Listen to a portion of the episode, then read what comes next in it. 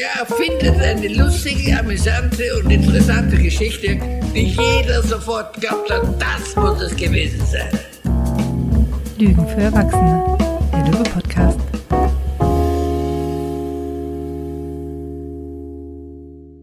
Hallo und herzlich willkommen bei Lügen für Erwachsene. Das Jahr neigt sich dem Ende zu und wir rücken näher zusammen, um uns auszutauschen und voneinander zu lernen. Und dazu begrüßen wir vier wundervolle Gäste in unserem Podcast-Stübchen, die uns ihre Lieblingsfragen mitgebracht haben.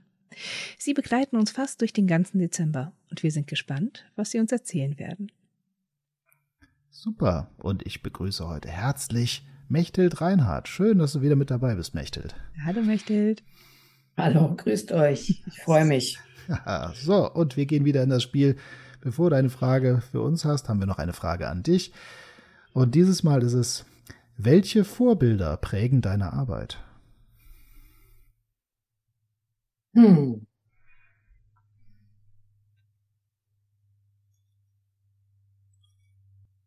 Das ist auch ähm, eine wirklich interessante Frage.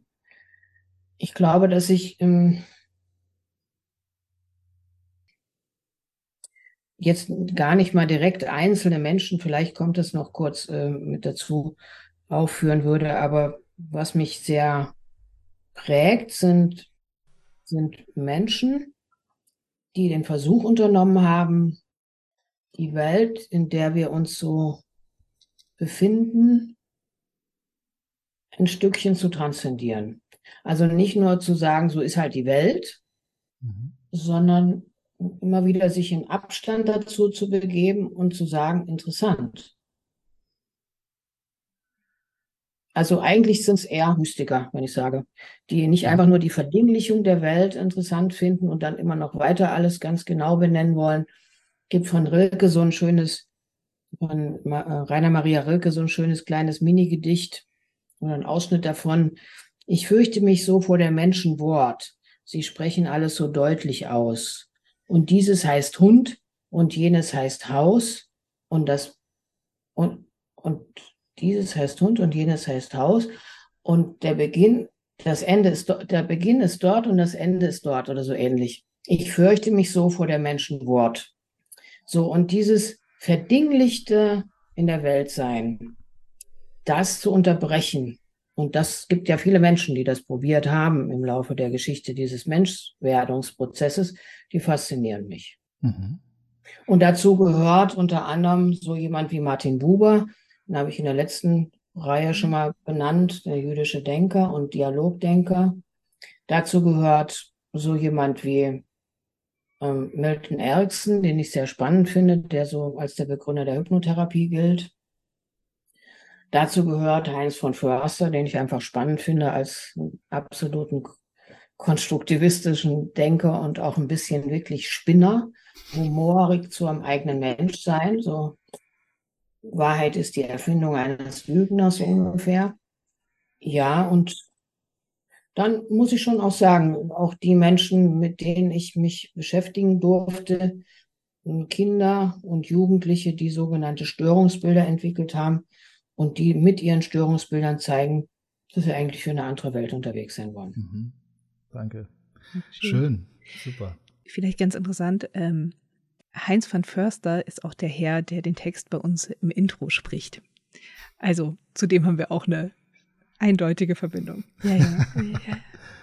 Schön. Doch, doch, der hat sehr viel mit Lügen für Erwachsene zu tun. Was für eine Geschichte müsste man hier erzählen? Aber bevor wir jetzt in die Ecke, ach, man könnte eine extra Folge zu machen. Mechthild, welche Frage hast du für uns dabei? Hat sich jetzt eben schon aus dem so ein bisschen abgeleitet, was ich gesagt habe. Mhm. Wir sind ja auch schon ein bisschen warm geworden. Ja. In den letzten Tagen so. Eine ganz einfache Frage. Aus meiner Sicht hat sie es in sich und wird immer aktueller. Für welche Welt willst du unterwegs sein? Für welche Welt willst du unterwegs sein? Und was ist, was steckt für dich in dieser Frage drin, Mechthild? Ja, das ist eigentlich eine konstruktivistische Grundaussage da drin steckt. dass es nicht die eine Welt gibt, sondern dass die Art, wie wir den Bezug zu unserer Welt selber uns konstruieren und damit auch ein Stückchen sehr individuell erfinden, dass das in, unserer, in unserem Möglichkeitsraum liegt, dass es nicht einfach nur die Welt gibt, die wir bilden, sondern wir erzeugen sie uns durch unsere Blicke, durch unsere Art, wie wir sie interpretieren, durch die Bedeutungsgebung, die wir dem geben, durch unsere Art des Inbeziehungstretens.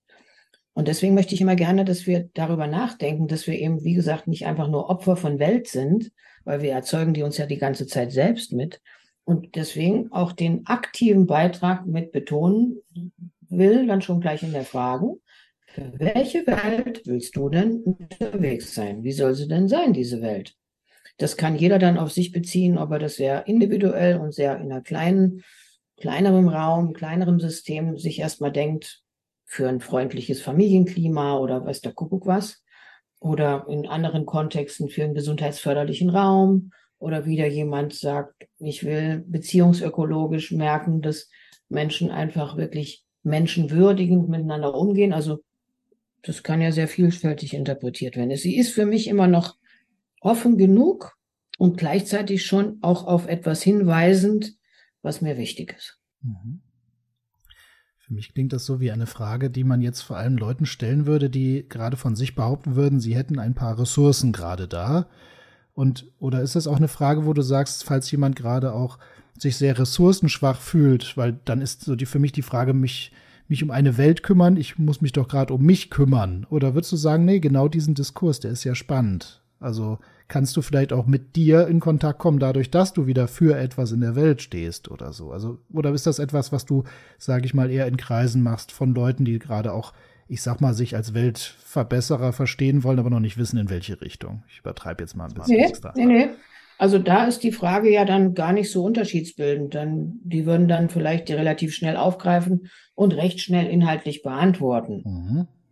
Aber diejenigen, die ich damit auch ansprechen will, wären genau die, die erstmal innehalten und sagen, wieso stellt ihr mir überhaupt so eine Frage? Was mhm. heißt denn das überhaupt für welche Welt?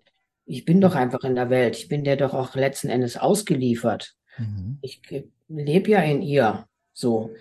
Und das, diesen konstruktivistischen, den sozusagen dieses Moment herauszufummeln, schon gleich von Anfang an, dass man sagt, nee, nee, das liegt immer wieder erstmal an uns, wie wir sie denn sehen. Die ermöglicht mich, die, diese Frage ermöglicht mir, wie gesagt, auch nicht völlig ohne Kontext, eine, eine Grundfrage reinzugeben, wie so eine Metafrage mit, wenn wir hier irgendetwas Zieldienliches miteinander machen, in welchem übergeordneten Rahmen soll denn das und wenn ja, wofür stattfinden? Also dahinter steckt eigentlich die Meta-Wofür-Frage. Dass mhm. alles immer irgendeinen Sinn braucht, damit sich ein gutes System, auch ein gutes Beratungs- oder Therapie- oder Unterstützungssystem formatieren mhm. kann. Das ist eine formatierende Frage. Mir gefällt an der Frage, dass sie gerade auch nochmal, glaube ich, Leute anders abholen kann, die gerade gar nicht für sich selbst unterwegs sein wollen. Das gibt es ja durchaus auch, dass Leute sagen, ich mag mich gerade selbst so wenig, für mich möchte ich mich gar nicht einsetzen. Beziehungsweise, ja, beziehungsweise auch das, was ja so auch aus dieser lösungsorientierten äh, Therapierichtung ja auch so schon ein bisschen zum Grundverständnis gehört, dass wir immer wieder sagen, es gibt so diesen, diesen sich beklagenden Modus, ne? Mhm. wo man sagt, ich bin Opfer von Verhältnissen und die da drüben müssen was ändern. Dieses eher besuchende Besuchermuster, wo man dann eher sagt, na, ich gucke mir mal an, was könnte denn mein Beitrag sein und will ich überhaupt? Hm, hm, hm und eher so ein bisschen beobachtend unterwegs sind und dann die, die wir ja wollen, dass sie Kunden ihrer selbst werden. Und das ist da schon auch ein bisschen mit drin, dass der aktive Moment, welchen Beitrag könnte ich denn leisten, wenn ja, wofür? Und wie sollte denn die Welt aussehen, in der ich mich selber wohlfühlen kann? Und weil wir uns ja die Welt selber gestalten, erlebe ich sehr häufig Menschen, die eigentlich auch noch durch vieles, was von der Umwelt angeboten wird, sich eher eingerichtet haben in diesem Opfertum in Bezug auf eine Welt, die wir uns aber selber gestaltet haben und immer noch am Gestalten sind. Mhm. Und das heißt aber nicht, dass ich damit negiere, wenn jemand sehr leidvolles Erleben gerade mit im Raum hat und sich eher ausgeliefert erlebt, dass ich da jetzt nicht unbedingt das nicht pace und, und sage, ja, ja, das, so eine Frage, die braucht einen Kontext, das ist klar. Mhm, genau. Und spannend finde ich gerade so, ich gehe gerade im Geiste so durch und denke mir, das Schöne an dieser Frage ist, dass sie gerade in einen Dialog einlädt. Oder sogar den, ich sage so, inter, also inneren Dialog als auch den Dialog miteinander.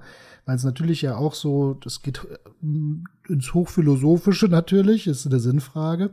Und natürlich gibt es auch, in der Philosophie gibt es ja auch die, wie nannten sich die, die äh, die Schrebergarten-Philosophen, äh, so sage ich mal in Richtung zum Beispiel Stoiker, die ja von ihrer Idee haben, so ähm, erwarte gar nicht, bleib in deinem Inneren, achte auf deine Seelenruhe und gut ist. Und wenn man die so fragen würde, so sag mal, welche Welt?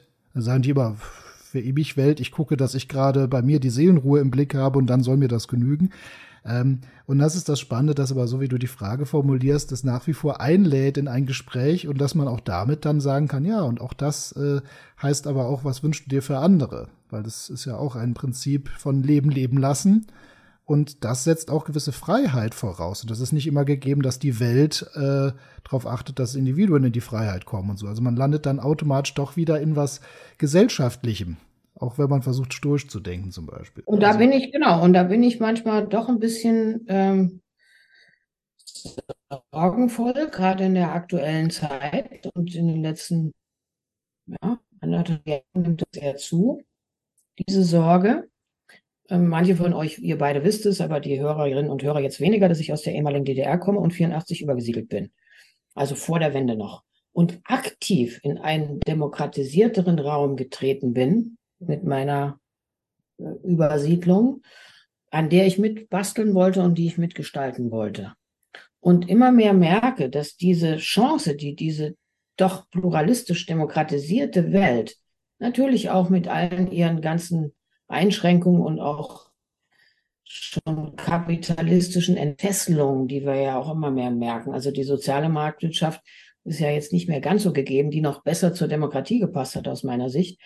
Aber die, wenn man es wirklich nur mal auf diese Gesellschaftsform bezieht, dann möchte ich gerne, dass die Demokratie, dass wir alle da Beiträge leisten, dass wir sie uns erhalten und wo die Individualismen, die ja jetzt blühen durften in den letzten Jahrzehnten nur so, auch eingebettet werden in einen Raum, wo man die Bezogenheit auf, ein, ein, auf eine Gemeinschaft, die Bezogenheit auf den gemeinsamen Sinn auch mit in den Blick nimmt und auch die Verantwortung, die damit drin steckt. Deswegen haben wir auch gerne so diesen Begriffspaar bezogene Individuation, also in Bezogenheit auf andere uns zu individuieren oder uns zu individuieren in einen bezogenen Raum und nicht einfach irgendwo hin. Und das steckt für mich alles mit in dieser Frage drin, für welche Welt willst du denn unterwegs sein? Wie soll sie denn sein, diese Welt? Und klar, das braucht schon ein bisschen Kapazität, dass man das überhaupt glauben kann, dass ich was bewirken kann und will. Mhm. Aber das soll ja das auch ein bisschen mit aktivieren. Ja, schön. Ja, gar nicht so klein und kurz, wie du angekündigt hast. Ja, da steckt viel hinter. Schön. Dann die Frage. Braucht's noch was? Ronja? Von meiner Seite aus nicht. Ich bin hier schon fast äh, abgedriftet in, ja, was muss bei mir eigentlich, für welche es ist, äh, passiert mir bei Mechtels Frage aber hier äh, ja, immer wieder. Ich bin immer wieder so im Geiste so, dass ich sage, die, die Frage macht so viel Spaß. Ich bin auch gerade kurz drin. Dann, ach so, ich muss ja moderieren. Ich fühle mich gerade auch permanent wie so in einer, in einer Supervision und gehe die ganze Zeit durch, welche Patienten, welche Klienten, Supervisionsgruppen. Also so. diese Ankündigung, wir lernen hier ein bisschen was. Vielen, vielen Dank, Mechthild. Genau, schließe mich an. Zweimal sehen wir uns noch. Ich freue mich auf morgen. Genau.